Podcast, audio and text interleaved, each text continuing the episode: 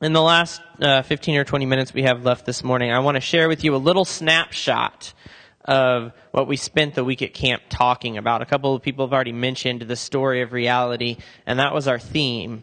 And we broke it into five parts God, man, Jesus, cross, and resurrection. Um, lots of people have ideas about how reality works um, a lot of different ideas and what is really true, but they can't all be right. Okay, they can't all be right. Two opposites can't coexist together. Something cannot be both true and false at the same time, right? It's either true or it's false. For example, many people think that all paths or all religions lead to God. And this can't possibly be true because all religions, even if they share some similarities, um, say contradictory things about God and about reality. And I believe by far that the Christian story of reality is the most reasonable and evidential explanation for the way that things really are. In the Christian story, it doesn't begin, a lot of times you hear the gospel starts with Jesus. The Christian story doesn't begin with Jesus died for your sins, but it begins in Genesis 1 1. In the beginning, God created the heavens and the earth. And most worldviews we talked about at camp fall into three different, three different camps. Either our world and reality was created, it was an accident, or it is just all an illusion. Okay? Um, besides the lack of evidence for the last two, the accident and the illusion, they also face the problem of having no real basis for absolute right and wrong. Um, at Logan Valley, I asked everyone to look around because it was a beautiful place. And I'm not going to say our church is not beautiful, but you're inside a building. It's not as beautiful as Logan Valley. But I want to ask you all to take a moment and imagine one of the most beautiful places you've ever been. For me, it's Zion National Park. Before all of that was here, God was. Before the world existed, God did. He has always existed. He is the foundation for everything that we see, everything around us. He is the creator of it. He is, as uh, we talked about at camp, the uncaused first cause. He's the one that caused everything to come into existence. And he is the main character and the focal point of the story of reality that we are in. And it is a reality. Our world, if you look around, it's not an illusion. Okay, this is real. We're not a part of some dream or illusion. We are real. Our world is real. And if you look around, you can see that our world, if you really look at those beautiful places you've been and you look at humans and you look at the earth, you can tell it's not an accident, okay? It's not just a random chance thing that all of this was formed. It was created and it was wonderfully created. Creation doesn't just scream design, it screams good designer. When you look at the way that the world was designed, there is right and there is wrong, and it was created and set by God. And so the story of reality, story of the universe, the way that it really is, it all starts with God because it's all about Him, the one who created everything from nothing. And He is the rightful ruler over His kingdom, which is everything that we can see and all the stuff we can't see. So He's the one who decides what is right and what is wrong. And we are His lawful subjects and we belong to Him. We don't just belong to Him though.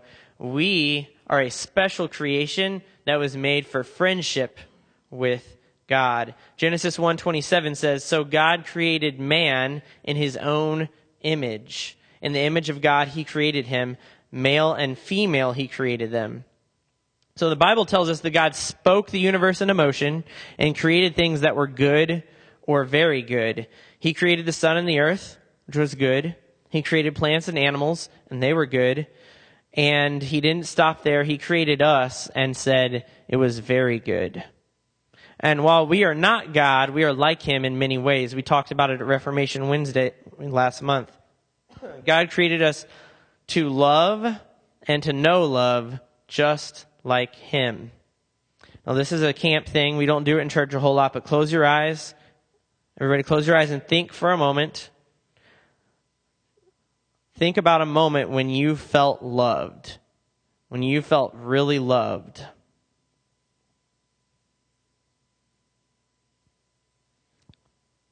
And then think for a moment of when you loved someone well.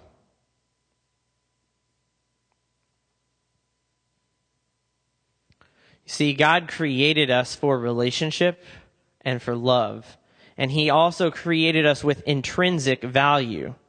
You guys can look up, you can listen.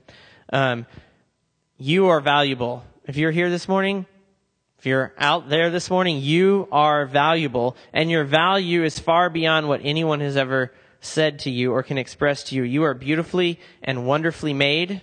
And your value doesn't come from how talented you are, how rich you are, how good looking you are. It's built into you. And your value exceeds that of anything else in all creation. And at camp, we read in Genesis and in Romans how sin destroyed the relationship that we had with God. We are crazy valuable, but we also are rebellious sinners. And our guilt as sinners against a holy and righteous God demands punishment. We rejected God, the one who loved us and created us. And the punishment for that is death. There's absolutely no hope for us to make up for our bad deeds by doing good deeds. And that leaves us in a bad spot that we can't get out of on our own. But God, because of his great love for us, sent someone to rescue us. Who was that? Jesus. Now, a lot of people will say um, that Jesus, if you're talking to unbelievers, um, that Jesus was a good moral teacher or a wise rabbi. And he was both of those things, but that's not all. If you actually read what Jesus said, there is no way that you can just come to that conclusion. Okay? Jesus claims to have existed before the beginning of time. He claims to be God in the flesh. He claims that the only way to heaven is through him. There's no other way to get to heaven. So you really only have three options regarding Jesus. Either he was a liar, a lunatic, or God. Or put another way, he was mad, bad, or God. If he was a crazy person who said he was God, but he wasn't, why would anyone listen to him? This guy is saying he's God and that he's the only way to get to heaven. Well, if you don't believe that, then why are you going to believe the rest of stuff? He's crazy. Or maybe he was just a person lying about being God. But if he's lying, why would you listen to him? But if he was God, we better listen, right? And I will submit to you that Jesus proved himself to be God by the works he did here on earth, by the prophecies he fulfilled, and by raising himself from the dead. And so Jesus came here to earth and he lived a life completely free from sin. Matthew 20, 28 says, The Son of Man did not come to be served, but to serve and to give his life as a ransom for many.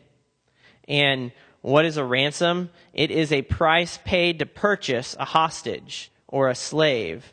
And he pays the ransom for those held hostage and enslaved by sin. That was us, sinners, rebels, rich and poor. And the price he paid, he buys bodies by surrendering, surrendering his own body. Romans 6:23 says the wages of sin is death, like we talked about. That's that's the, the price there. But the gift of God is eternal life in Christ Jesus our Lord. So Jesus, who is free from sin and innocent, he paid our penalty for us with his life, dying a death on a cross. And the cross was the most brutal and humiliating form of execution that has ever existed. It was designed for maximum shame and pain, and Jesus went willingly for us. So why did this happen? If God is good and if God is just, which he is, sin has to be punished. A God who looks at evil with indifference is not a loving God. Jesus took our place for us. It says in 1 Peter 3:18, Christ also died for sins once for all, the just, which is Jesus, for the unjust, us, so that he might bring us to God. And so, to, in order to appreciate good news, a lot of times um, you have to hear the bad news first. And the bad news is that, as I've already said, we cannot earn our salvation. The good news is that Jesus earned it for us on our behalf, and he freely hands out salvation by trusting him for it. This is what the Christian story means by faith, the word faith. Because the word faith gets a bad rap today. People associate faith with blind faith, like some shot in the dark or believing something without any evidence. That's not what we mean by faith in Christianity. Um, the Christian concept of faith is not blind, it's not empty. In our story, careful thinking and evidence do matter. Our faith, our trust, is something we know to be true. And we can look at the evidence for the resurrection and be very confident that it did indeed happen. Jesus really died. Jesus really rose again. And um, Sarah, was it Sarah that shared about this? I think it was. Um, this is where words start to really matter because there's a big difference in believing that belief and believing in faith. So Sarah shared about the zip line. I might believe that something is true, but if I never rely on that truth for a moment, then it doesn't do anything for me. I could believe that Tylenol will get rid of my headache, but if I don't take the Tylenol, it doesn't do me any good, right? I could also believe with all my heart that exercising will help me lose weight, but if I don't exercise, it's not going to help me, right? So I can believe that something works without believing in it. And what we have faith in matters a lot. It does no good to have faith in Jesus if he won't save you, right? Faith itself does not save. Jesus saves us through faith. Christianity isn't really based on faith at all. It's based on a person that we put our faith in, and that person is Jesus, and we have to trust in him. And something happens when we decide to trust in Jesus. It changes our loyalties, we understand who Jesus is and what he did and trust him, our minds change and our hearts change, and then our motives and our activities start to change. And this is what is known as repentance. It's known as a 180, but it is really trust in the deepest sense. Not just trust for something, but trust in someone.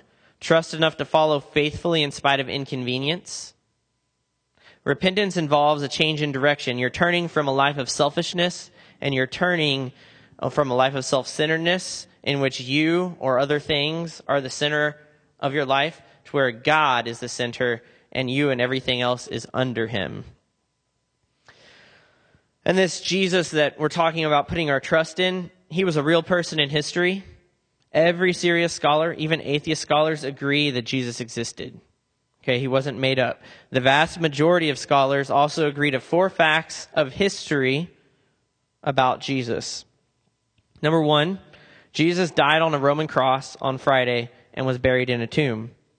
Number two, the tomb was empty Sunday morning. Number three, numerous witnesses testified at great peril to themselves, it cost many of them their lives, that they saw Jesus alive multiple times after he died. And that they met with him and even ate with him. And number four, even the skeptic James, the brother of Jesus who didn't believe in Jesus while he was alive, and the mortal enemy of Christians, Saul of Tarsus, were convinced that they had seen Jesus risen from the dead, and they both willingly died instead of recanting. James was stoned and Paul was beheaded. So the most probable explanation is that Jesus rose from the dead, as the Bible says that he did. He showed his power by raising from the dead, as it says in Romans chapter 1. And I encourage each of you this morning, if you have not, to turn to Jesus and put your trust in him. One day, we are all going to die, and after that, we're going to face judgment. The guilty will not escape. They will go on and face God's justice. An eternal God has been sinned against, and the punishment will be eternal in a place called hell, and it will be horrible. Those who have trusted in Christ will stand before God as well. And if it were not for Jesus, we would face that same punishment. But God will see that our guilt has already been paid for by the blood of his son, Jesus. We will stand forgiven. And because of God's justice, there's no requirement for him to show mercy. No one is owed forgiveness, just like a criminal is not owed a pardon. So the story, our story's solution to the problem of evil is this perfect justice for evildoers, perfect mercy for the repentant, evil banished forever, and everlasting good restored. When we who have trusted in Christ die and gain our resurrected bodies, we will be completely pure. No guilt, no feeling, feeling of dirtiness, no pain or moral brokenness, no shame, no feelings of inferiority. Even the deepest pain that we experience in this life is going to shrink down to nothing in the light of eternity when everything is good and perfect and pure. There's going to be no more sinners, no more sin, and none, there will be none of the negatives that now destroy even the best of friendships. Who's lost like a really good friendship over some sin? Yeah, it happens. That's not going to happen anymore. If you've ever had one of those feelings or experiences where you see or hear or taste something so beautiful that you're just overwhelmed and brought to a point of tears, that's God giving you like a little tiny taste of what heaven is going to be like. And it is a beautiful thing to look forward to. So as we close today, the story of reality can be summarized as this.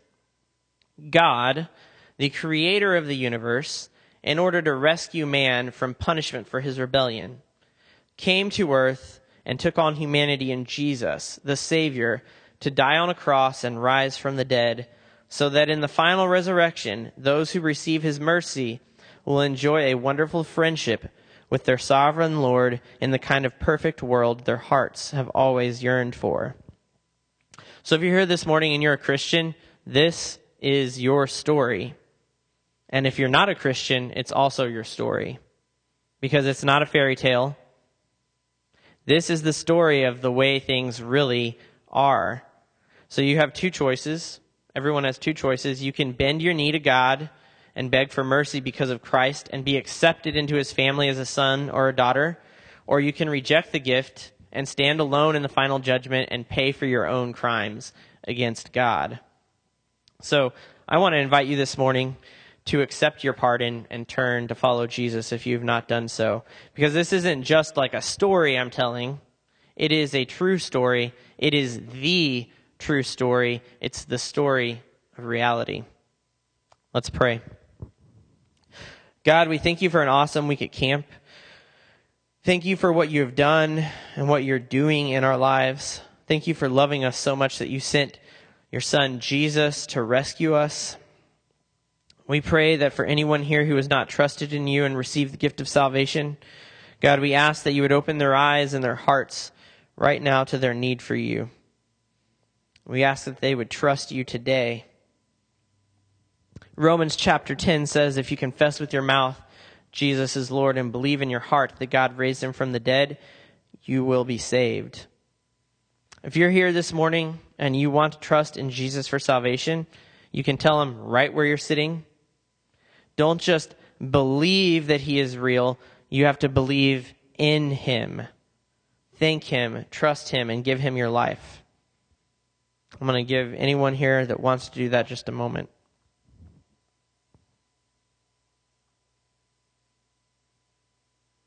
If anyone did that this morning, could you raise your hand just so I could praise for you, pray for you? I'd love to talk to you afterwards.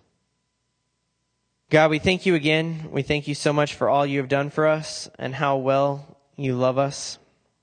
We ask that you would fill us with your Holy Spirit and you would help us to walk out what you have revealed to us. Um, help all the campers and the staff who are at camp this week to walk out what you have shown us, um, to be obedient. Please bless our fellowship with one another today. Um, go with us. Help us to shine brightly. In Jesus' name we pray. Amen.